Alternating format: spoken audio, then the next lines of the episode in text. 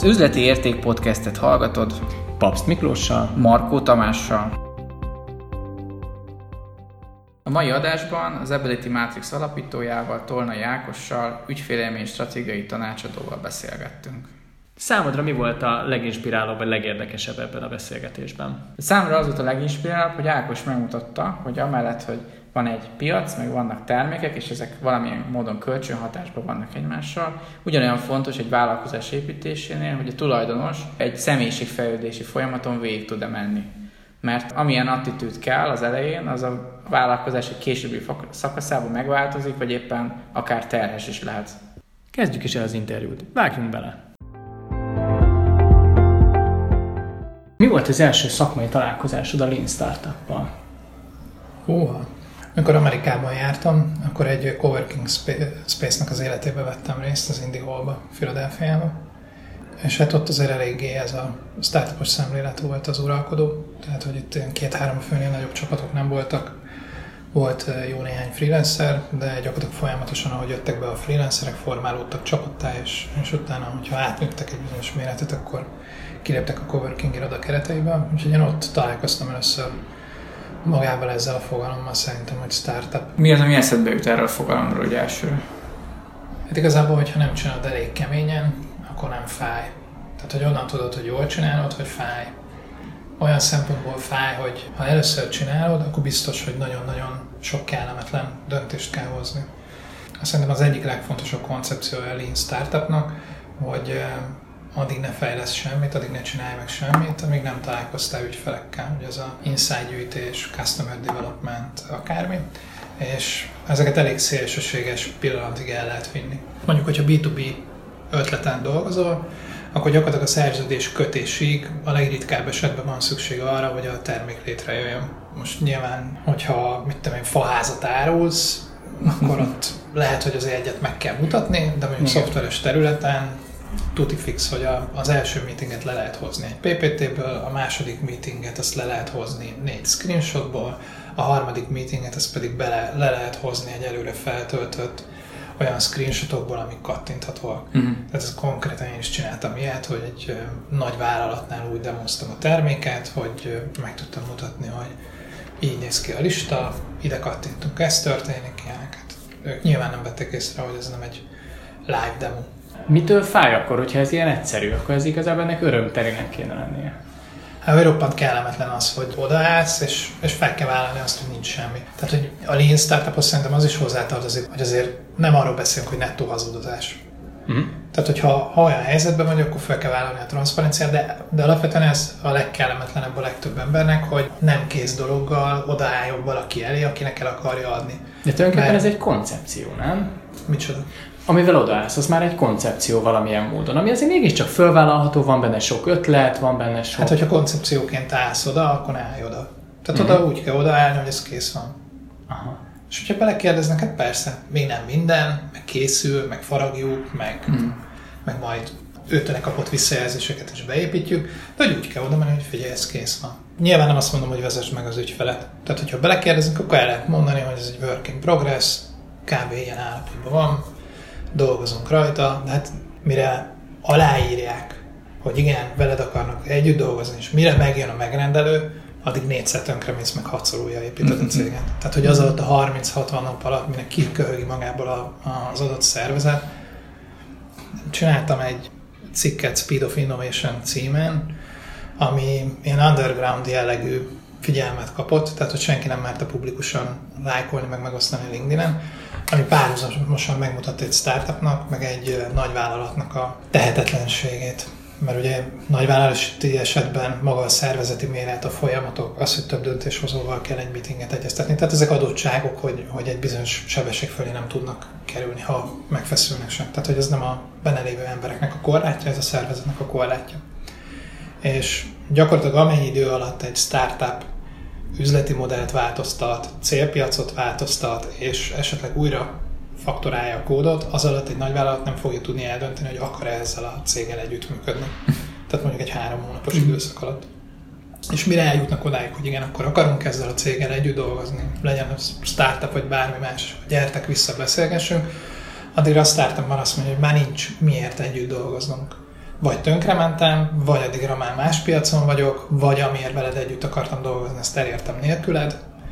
Tehát, hogy ez a, ez a fajta kicsit kegyetlenebb hozzáállás szerintem a Lean Startupnak a meg nem énekelt része. Ehelyett ugye általában az van, hogy kitalál valaki valamit, reszeli a végtelenségig, Isten pénze meg még egy forint rámegy, és akkor utána úgy érzi, hogy most már piacéret, kitolja a terméket, hogy majd jönnek a vevők, mert jó a termék, aztán a vevők nem jönnek. Tehát a minimálisan működő termék az tulajdonképpen azt jelenti, hogy valamennyire azért működik ebben a koncepcióban. Tehát amit te mondasz, az tulajdonképpen az, a, az mondjuk az a része, hogy talán azért is érdemes nem teljesen befejezni a terméket, vagy nem kitalálni, mert a vevőigények az alatt az idő alatt, és valahogy azt gondoltam, hogy mi ilyesmit fogsz mondani, hogy az alatt az idő 25-ször megváltoznak. Á, nem, nem. A problémát az jelenti, hogy az, aki fejlesztett terméket, nincs tisztában a vevőigényekkel. Uh-huh. Tehát, hogy én nagyon kevés olyan alapítóval beszéltem, akinek bármi uh, olyan szempontból fogalma lett volna arról, hogy mik a vevőigények, hogy mondjuk ne egy, ne egy desktop research vagy desk research hozott volna, vagy, vagy, vagy statisztikai adatokat, vagy ilyeneket. Tehát olyan, aki beszélt 20 vagy 30 emberrel, és, és azt mondta volna, hogy ezek interjúkon alapszanak, olyan nagyon kevéssel találkoztam. Tehát, hogy itt nem arról van szó, hogy a vevői igények változnak meg menet közben, Értem. hanem nagyon sok esetben a vevői igényeket a mi saját piaci tapasztalatunk szüli. Tehát azt mondjuk, HR tanácsadó vagyok 43 és fél éve, nekem nem mondjátok meg, hogy merre van az előre meg a hátra. Én tudom a tutit. És akkor oda megy egy informatikai céghez, hogy felvesz szoftverfejlesztőket, Isten pénze plusz egy forint, belemegy, létrejön egy termék, és hát nyilván ő azzal a 13 ügyféllel, akiből jól megélt 43 évig, az ő igényeit tök jól ismeri, de, hát egy ilyen szoftvert nem 13 ügyfél fog fenntartani, hanem 13 ezer. Mm. És azért ez egy fontos különbség. Plusz, hogyha még esetleg valaki validál, és akkor hol validál? Magyar piacon. Mm. És akkor te ezt hogy szoktál csinálni, addig a pontig, hogy akkor van egy, van egy demód, meg, megtörténik mondjuk az üzletkötés, és akkor utána a konkrét fejlesztés az változik valamiben ahhoz Én nem képest? csinálok demót. Én mindig azt kérdezem meg, hogy mi az a legkevesebb, ami elég ahhoz, hogy egy tranzakciót le tudja bonyolítani. Értem. Tehát ez a, ez a legelső kérdés. Ez mondjuk egy hardware startupnál, ugye régen voltak a Kickstarter kampányok, ami, ami valójában egy gyakorlatilag egy teljes marketing story, de hogy Igen. maga a termék ugye még nem nagyon van, maximum egy prototípus vagy deszkamodell. B2B esetben hát általában nem kell semmi, vagy csak ez a pár screenshot, Hát B2C-nél az egy másik történet. Mi B2B-be és hardware-be utazunk, tehát hogy nem, nem hogy mondjam, ne küldje senki utána a jogászokat, hogyha ha B2C-be ez jogilag nem áll meg, de, de szerintem ott is egy landing page vagy egy, vagy egy kvázi webshoppal, ahol, ahol esetleg még nem vonod le, tehát hogy meg lehet rendelni, de hogy csak szállításkor kerül levonásra a pénz a kártyáról. Ugye külföldön vannak ilyen megoldások. Az például lehet egy jó teszt Uh-huh. Én abban hiszek, hogy, eh, hogy maga a tranzakció teszt. Tehát szerintem, a, a, amit még nagyon sokan elrontanak, az az, hogy csak megkérdezik, hogy venne vagy, vagy esetleg megpróbálják az árat belőni kérdőjéveken keresztül, ilyesmi. Ezek mind, mind nagyon művi környezetek. Abban a pillanatban, hogy valódi pénzről kell döntenem, egészen mások uh-huh. lesznek a viselkedési minták. És utána mi következik? Tehát tegyük fel, hogy pozitív folyamat, akkor egy nagyon intenzív munka? Hát ideális esetben azért, ha pozitív a folyamat, akkor már három, mondjuk B2B-be párhuzamosan van három-négy olyan cég, akinél azt érzed, hogy ezt meg fogják venni. Én abban hiszek, hogy háromféle feature van, tök mindegy, hogy milyen szolgáltatásról beszélünk. Van, amit muszáj beleépítened, mert anélkül nincs termék. Ugye az autók esetében a négy kerék meg a kormánykerék. Az összes többi az többé-kevésbé opcionális. A, aztán vannak azok a elemek, amik segítik az eladást, és van az összes többi. Uh-huh. Ez a második, ez mit jelent pontosan?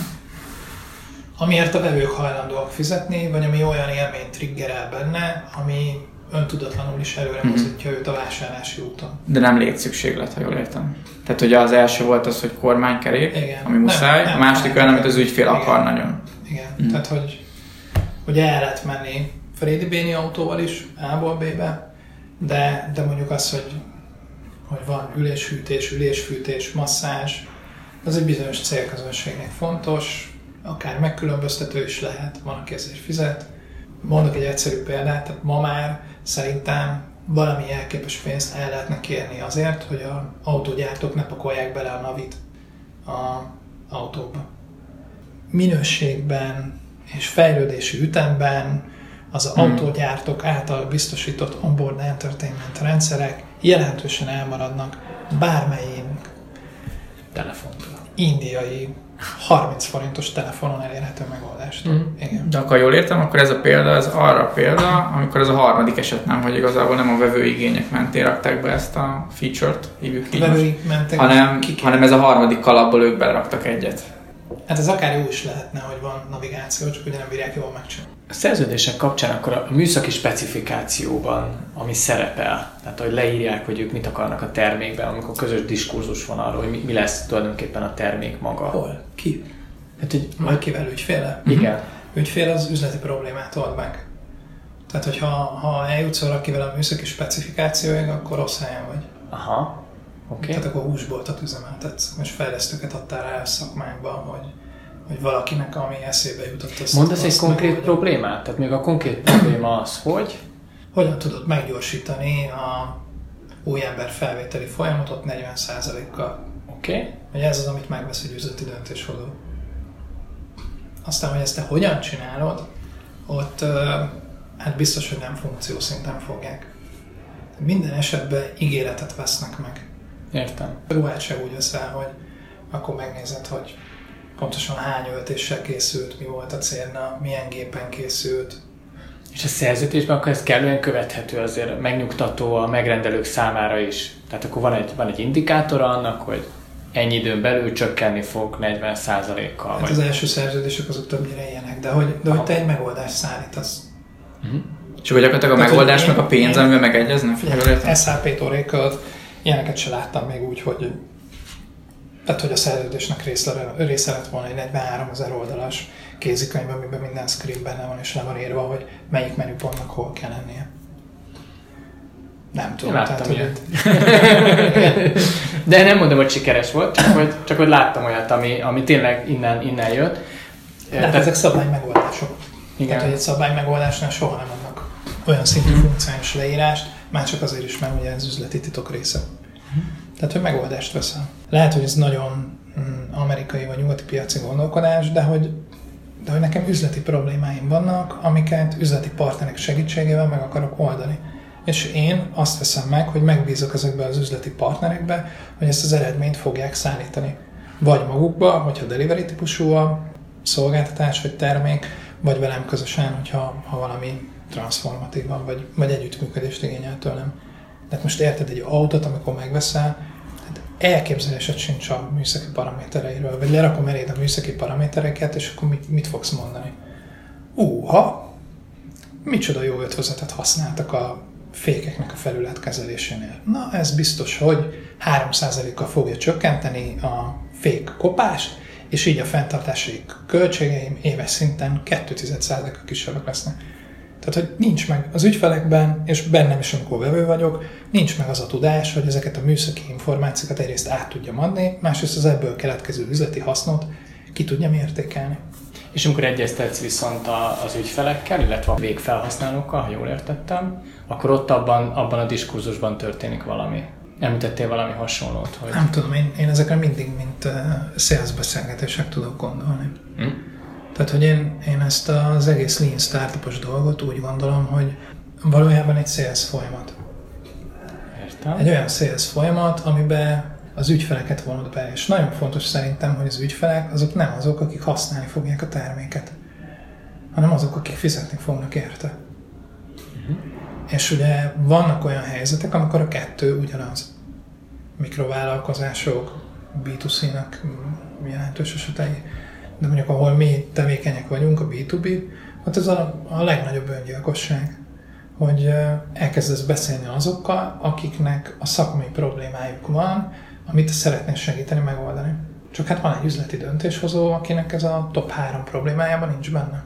És ugye ez a csapda, hogy a probléma szakmai szinten létezik, tök jó lenne, ha valaki megoldaná, elég könnyen lehet ezekkel az emberekkel beszélni, még akár lean startuposan is elkezdheted ezt csinálni, Csak hát a, hogy mondjam, a Lean Startupnak az a lényege, hogy olyannal beszélj, aki majd fizet érte. Mhm. Értem. Csak hol jönnek a képbe azok, akik használni fogják a folyamatban? Majd egyszer, amikor eladtad. Uh-huh. Utána. Igen. Igen. Tehát, hogy ki kell tudnod szolgálni az üzleti döntéshozót. Ugye ez, ez azért, vagy legalábbis, hogyha ha életek egy hipotézisre, szerintem ez a kettő azért keveredik, mert Amerikában jellemzően B2C startupokat építenek. Tehát, hogy akkor a piac, ugye a Lean Startup, az amerikai, azt nem mondom, hogy találmány, de ugye a, a Lean metodból uh, iterálták tovább, de, de hogy ott, ott mit tudom én, 10-ből 8 startup az B2C. Ezért ott, tehát hogy vannak tök evidens dolgok, hogy, hogy az, aki használja, az is fog fizetni érte például. Uh-huh. Tehát, hogy, hogy ott a kettő nem válik el. B2B-ben ez, ez egészen más. Mi az, amit ebből a Lean Startupból, vagy ebből a könyvből úgy gondolt, hogy most is aktuális? Vagy van esetleg olyan, amire azt gondolt, hogy nem, kevésbé? Hát a gondolkodásmód az mindenképpen aktuális szerintem. Uh-huh. Tehát, hogy próbáld meg a nagy beruházásokat elkerülni, és minél tovább elvinni a projektedet, anélkül, hogy költeni kéne rá. Tehát, hogy mindig azt kérdezd meg magadtól, hogy mi az a legkevesebb pénz, amiből a következő lépést ki tudom próbálni. És biztos, hogy harmad annyi, mint amennyire gondolsz. Mm. És itt jönnek azok, amit az elején utaltam, hogy, hogy nagyon nehéz döntéseket kell meghozni. Tehát, hogy, hogy ezek kellemetlen helyzetek. Hogy hát én tudom, hogy még nincs kész. De hát most érted, lefejlesztek valamit 30 millióért, 300 millióért, és utána derül hogy nem kell senkinek. Igen. De kell ez fajta egy ilyen lelki, egy szemléletváltás szerintem, meg egy lelki erősség, hogy az ember úgy, meg, úgy írja le egy szerződés, hogy tudja, hogy nincs mögötte a produktum. Utána viszont akkor tegyük fel, hogy ezt aláírta, akkor utána már produkálni kell. Hát sőt, akár a tárgyaláson sem elmondhatod, hogy ők lesznek a pilot ügyfelek. Uh-huh. Tehát, hogy mert ugye, mondom még akkor is, hogyha elvesztett, tehát hogy neked igazából arra van szükséged, hogy ott a túloldalt meg legyen a döntés. Utána dönthetsz úgy, hogy te nem írod alá a szerződést, mert, mert akármiért. De hogyha van mint a 3-4-5 ilyen pozitív döntésed B2B-be, akkor a, arra azért már lehet azt mondani, hogy valid feedback. Uh-huh. Tehát, hogy ezekkel a screenshotokkal, kb. ezzel a üzleti ajánlattal el tudtam jutni odáig, hogy, hogy döntéshozók igen mondtak rá, és ugye akkor már van valami elképzelésed az áról is. Tehát, hogy ennek az az előnye. De ez, ez merült fel bennem is, hogy, hogy ilyenkor hogy besül az ember? Tehát, hogy Mi? ha jól értem, tehát, hogy egy árat. Tehát, hogyha jól értem, akkor igazából agilisan kezdjük el fejleszteni utána a terméket. Tehát annál nagyon nehéz előzetesen árat mondani, vagy így kell akkor lesz Hát inkább azt mondom, hogy költséget nem tudsz mondani. Tehát, hogy árat tudsz mondani, mert oda mész, és mint Igen. az autóversenyzők elkezdett fölülről közelíteni. És akkor mi szokott lenni a jó gyakorlat ez esetben? Minél nagyobbat kell mondani. Szerintem az első lépés az az, és hangsúlyozom B2B-be, hogyha nincs benne a top 3 problémába üzleti döntéshozónál, tehát akinek van pénze, amit te meg akarsz oldani, akkor tök mindegy, hogy mennyire olcsón adod, vagy mennyire drágán, soha nem fog a task listába oda jutni. Hogy És ezt hogy, mi, hogy méritek fel, hogy, hogy, hogy, hogy szerinted hogy kéne felmérni? Ezt a top három dolgot mondom. Hát, hogy value proposition-t kitalálsz, tehát hogy van valamilyen mm, pitched mondásod, egy-két-három mondat, ami megkeresi a döntéshozókat, és hogy utána van-e follow vagy nincs. Emlékeznek rád, nem emlékeznek, visszajelölnek linkedin nem jelölnek vissza.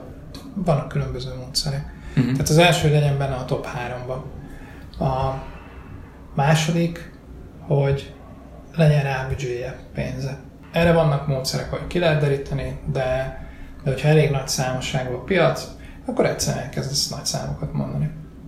Tehát magának a problémának a súlyát, ezt többnyire föl tudja az ember mérni. Tehát, hogyha valódi üzleti eredményt viszel valahol, és nem csak, tehát, hogy ilyen nehezen megfogható, mit tudom én, kulturális változást elérő software as a service megoldás, arra, arra elég nehéz árcetlit nyomni.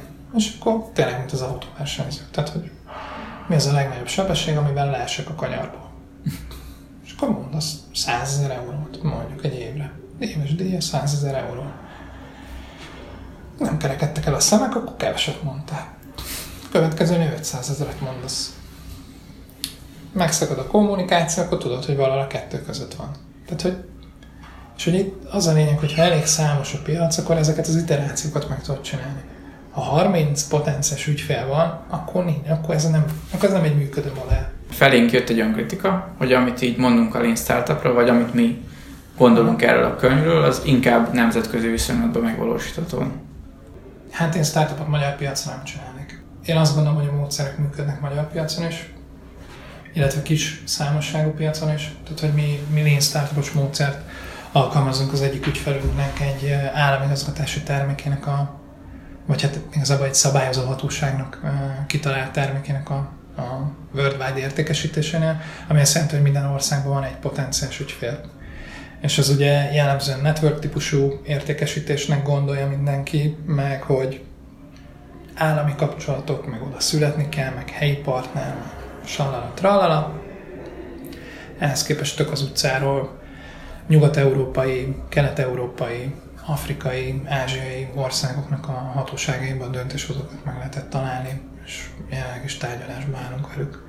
Tehát, hogy, hogy egyrészt lehet magyar termékkel globál piacra menni, ezek a módszerek működnek kisebb piacon, és nyilván kevesebb az iteráció. Tehát mm. például egy ilyen, ilyen piacon, ne, ahol mondjuk összesen van 120 potenciális vevő világszerte, ott nem, nem lehet azzal nyitni, hogy hm, 30 millió euró.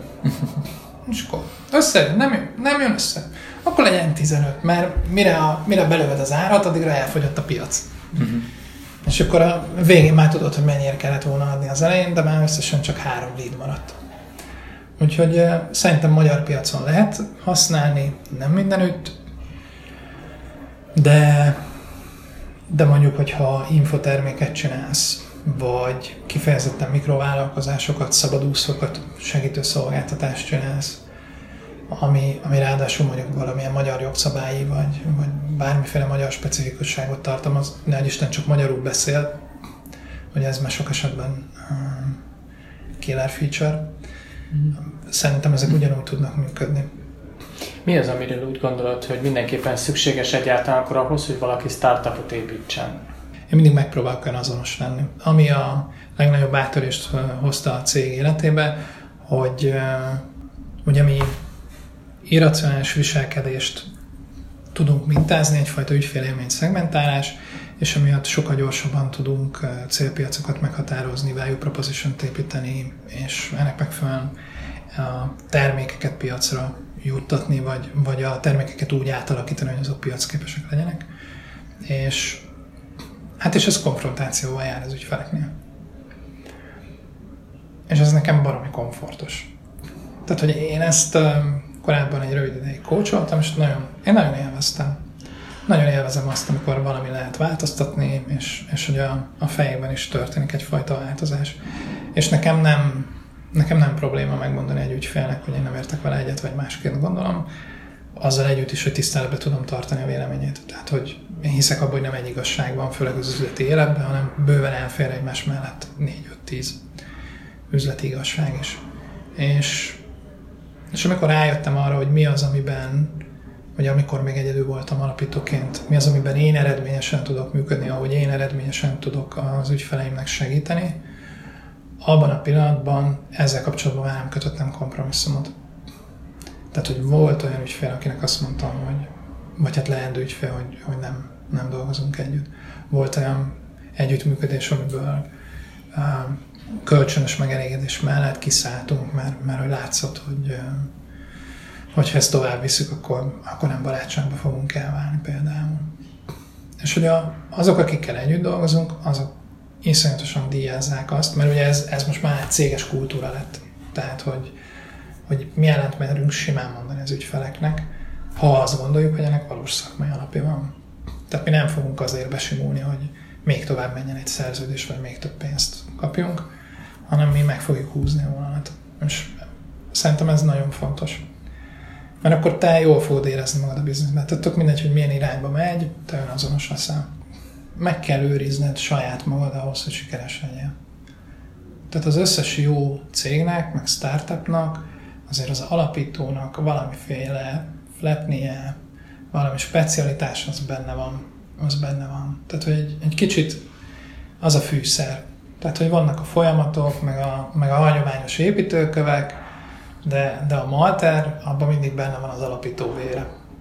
És így a DNS-e is. És szerintem ezt, hogyha valaki felismeri, akkor azt meg tudja őrizni a cégnek, és ez, egy, ez lesz az, ami megkülönbözteti, ami segíti a tájékozódásba, kikkel akarok együtt dolgozni, milyen irányba akarok menni, ilyesmi. Én szerintem fontos lenne az, hogy, hogy egészséges vállalkozók legyenek. Tehát, hogy testileg, mentálisan egészséges vállalkozók, tehát, hogy nem kell mindenkinek a következő Facebookot felépíteni, egyrészt már nem is fog sikerülni mindenkinek, másrészt meg én azt gondolom, hogy nem mindenki alkalmas arra, hogy olyan, olyan szintű döntéseket meghozza, mint azok az emberek. Tehát, hogy azért hullanak ki a csontvázak az összes ilyen nagy sztori mögül. Nem kicsit, hanem nagyon. És, és én azért, igen, fontos, hogy legyenek nagy sztorik, mert azok inspirálnak, de szerintem még fontosabb az, hogy akik nem jutnak el a nagy sztorihoz, azok is tudjanak valamelyet építeni, ami fenntartható, amiben ő jól érzi magát, amiben ő önazonos, és hogy ezt át tudja örökíteni következő generációra, azokra, akik ott dolgoznak, vagy azok utána más cégekbe, vagy saját cégekbe tovább tudják vinni ezt a nem is tudom, életképes, pozitív, vagy egészséges vállalkozásnak a kultúráját. Én ezt egy járható útnak tartom. Tehát azt mondanám, hogy, hogy van a, van a kőkegyetlen, csak a, csak a számok és, és a még nagyobbra, még nagyobbra növés mellett vannak alternatív utak. Ugye ez Amerikában a B Corp, tehát hogy van egy kifejezetten olyan céges vállalkozási forma, ami nem a végtelen növekedésről szól. De ugyanakkor hiszek abba, hogy a, a, az árbevétel, meg a, meg a növekedés, az, az visszajelzés. Tehát, hogyha te valamit jól csinálsz, ha üzletileg jól értelmezed azt, amit, amit a piac mond, akkor, akkor növekedni fogsz. Az, hogy te milyen áldozatokat hozol, meg milyen kompromisszumokat, és mennyire akarsz növekedni, szerintem ott, ott van a különbség. De hogy növekedni, az bizonyos mértékig egészséges.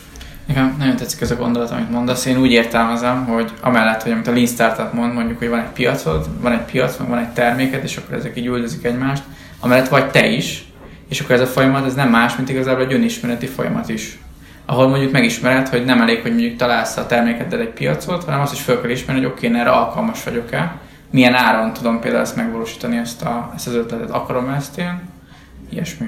Hát szerintem alapítónak a, a legnehezebb feladata ez a fajta érés.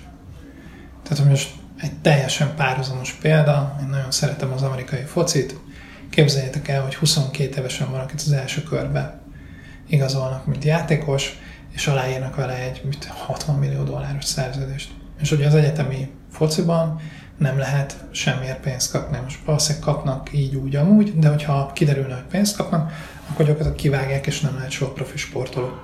De most nincsen az a mentális felkészítés, amivel rácsokat 60 millió dollár, akkor tudsz vele valamit kezdeni. Tehát, hogy és ugyanez egy startupnál, tehát hogyha ha sikeres vagy, ha nagyon megy, Ráadásul ugye évente, két évente, hogyha megduplázod a létszámot, tehát hogy mit elkezdtétek öten, négy év múlva vagytok 160-an, utána 3000-en még két év múlva, egészen más vezetői skillek kellenek.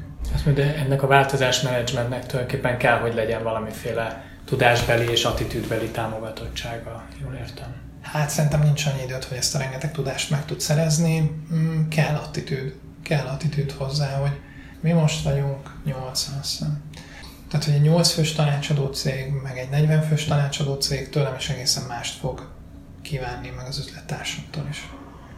Vagy, vagy hogyha van egy 500 fős startupod, ott megint más. Tehát, hogy, hogy annyira gyorsan, normál esetben egy nagyon jól működő, globális piacokra célzó ilyen hokiütőszerűen növekedő startup annyira gyorsan tud növekedni, hogy a, a vezető iszonyatos nyomás alatt van, hogy azokat a skilleket felszedje.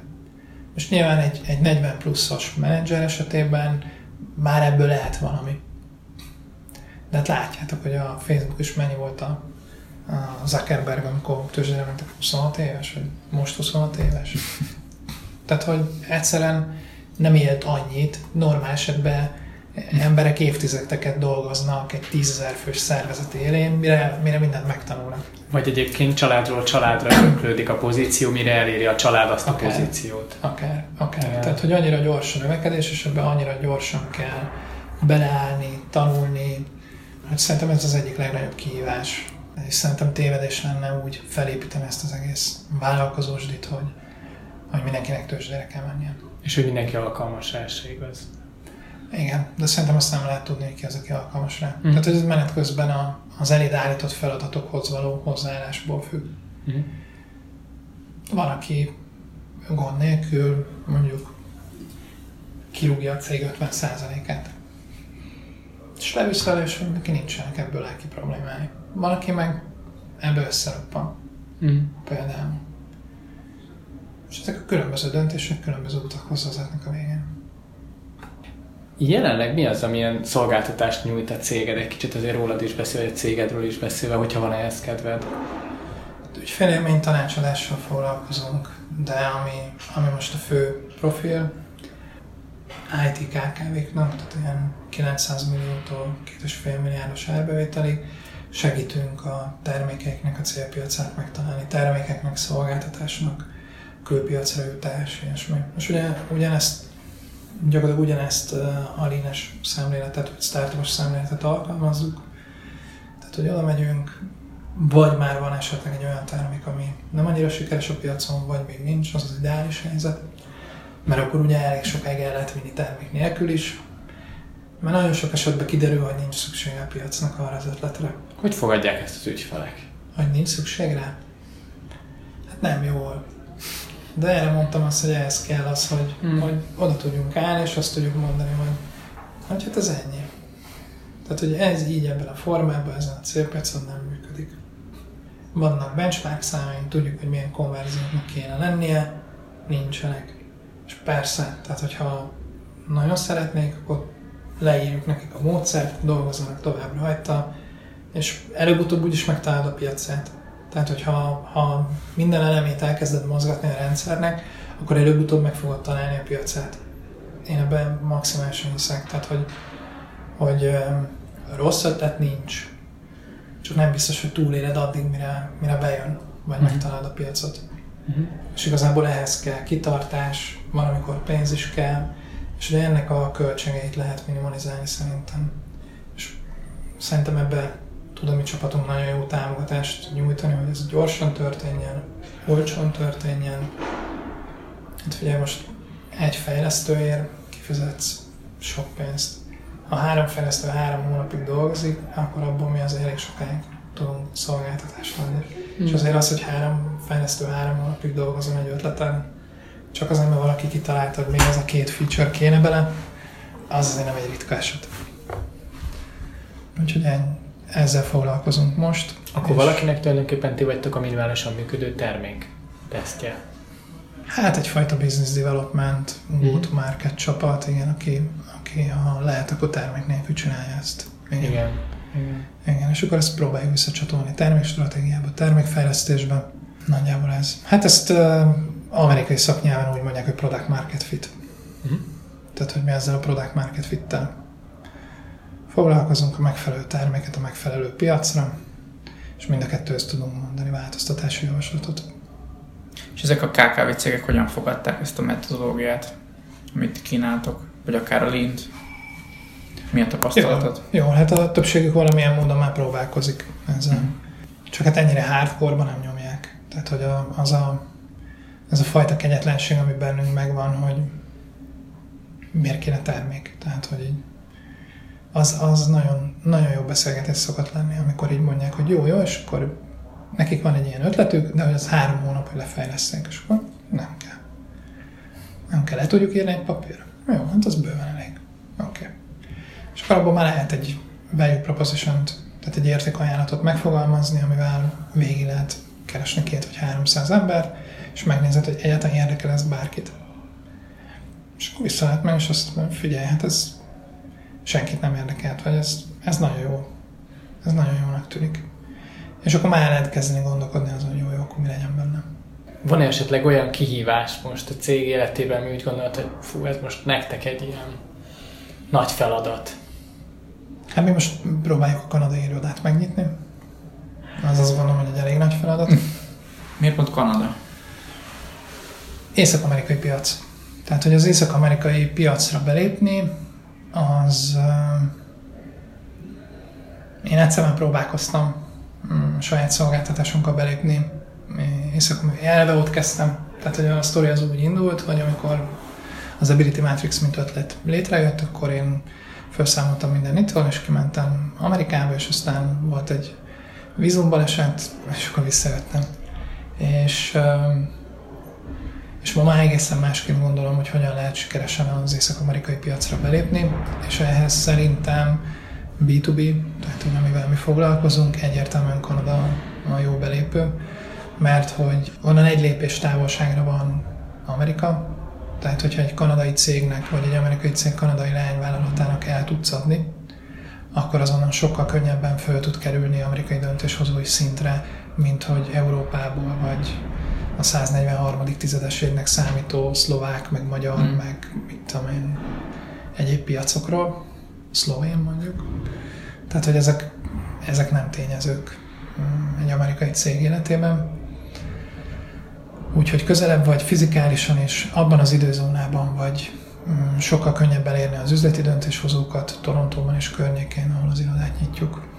És hát most gyakorlatilag ehhez keressük azt a három exkluzív ügyfelet, minden országból egyet, tehát Csehországból, Ukrajnából és Magyarországról egyet, akik elég erősnek érzik magukat, meg ambiciózusnak, hogy velünk együtt belevágjanak ebbe. Uh-huh. És akkor őket szeretnénk a, az észak-amerikai piacra sikerrel bejuttatni, ugyanezekkel a módszerekkel. Ah, tehát ha jól értem, akkor nem arról van szó, hogy a, a Magyarországon használt módszertanokat szeretnétek mondjuk kanadai cégek számára, hanem... Az a, második lépés lesz. Hanem, hanem hogy magyar cégeknek, lesz. vagy a regionális cégeknek segíteni abban, hogy piacra lépjenek Kanadába. Igen, hmm. igen, ez utóbbi. Azt gondoljuk, hogy ez nagyon jó referencia lenne mindenkinek. Tehát, hogy nekünk elég nagy kihívás ahhoz, hogy hogy mondjam, tehát hogy bizseregjen, hogy, hogy igen, akkor, akkor ez, ez megint olyan cél, ami, ami kellően nagy és ambiciózus ahhoz, hogy motiválja a csapatot. Plusz ott is könnyebben indulni, hogy azt tudjuk mondani, hogy figyelj, tehát, hogy nulla kontaktal, nulla előélettel, idejöttünk, és három céget megcsináltunk. Benneteket is bármikor meg tudunk így, tehát, hogy fel tudunk építeni.